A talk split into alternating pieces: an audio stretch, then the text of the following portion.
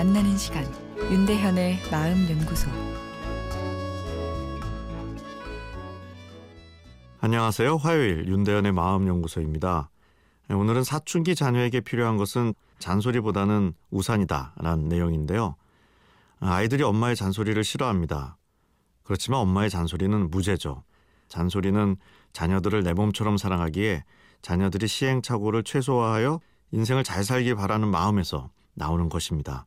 그 마음이 모성애고 모성애는 인류를 지속시키는 아주 본질적인 에너지인데요. 모성애는 생존의 에너지이기에 잔소리엔 모성애에서 출발한 생존에 대한 불안감이 실려 있습니다. 불안은 위기 관리를 촉진하는 신호입니다. 적절한 불안감이 없다면 그 사람은 위기에 허약하게 무너지기 쉽습니다. 검사 친구가 중학생 아들이 스트레스 때문에 심리 상담을 받겠다 해서 당황했다면서 아무래도 아내가 아들한테 집착을 하고 잔소리를 심하게 하기 때문에 그런 것 같다며 직업을 살려 원인을 수사 중이었는데요. 어, 그래서 제가 그럼 재수 씨가 아들이나 남편 가정에 집중 안 하고 나 몰라라 하면 좋겠냐고 되물으니 아, 아내에게 핀잔을 주면 안 되겠구나라며 전화를 끊었습니다. 여든이 넘으신 어머니가 환갑이 된 아들에게 길 조심하라고 하는 것이 모성애의 끈끈함이죠. 자녀의 생존과 성장에 대한 불안이 마치 자아가 하나인 것처럼 내 불안으로 느껴져 잔소리를 하게 되는 거죠. 그러나 내 메시지를 잘 전달하는 소통의 효율성 측면에서 보면 잔소리는 효과가 좋지 못한데요. 특히 어린 자녀들은 심리적 독립이라는 중요한 발달의 숙제를 이루어야 하기에 일단 잔소리에는 청개구리처럼 반응합니다. 아이가 삐뚤어졌다고 느껴지죠. 열심히 아이를 분석하고 적극적인 조언을 했건만 속상합니다. 부모 자식 사이만 나빠지는 경우도 많은데요.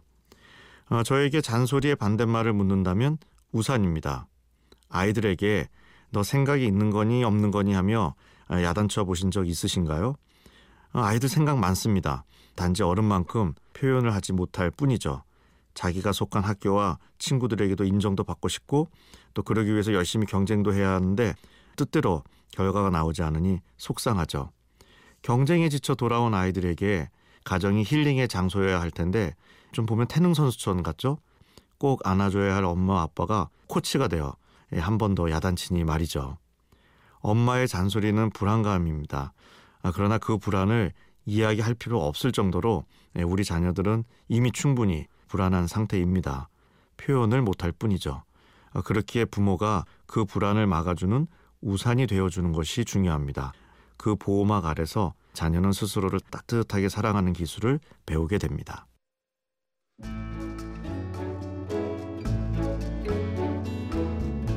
윤대현의 마음연구소 지금까지 정신건강의학과 전문의 윤대현 교수였습니다.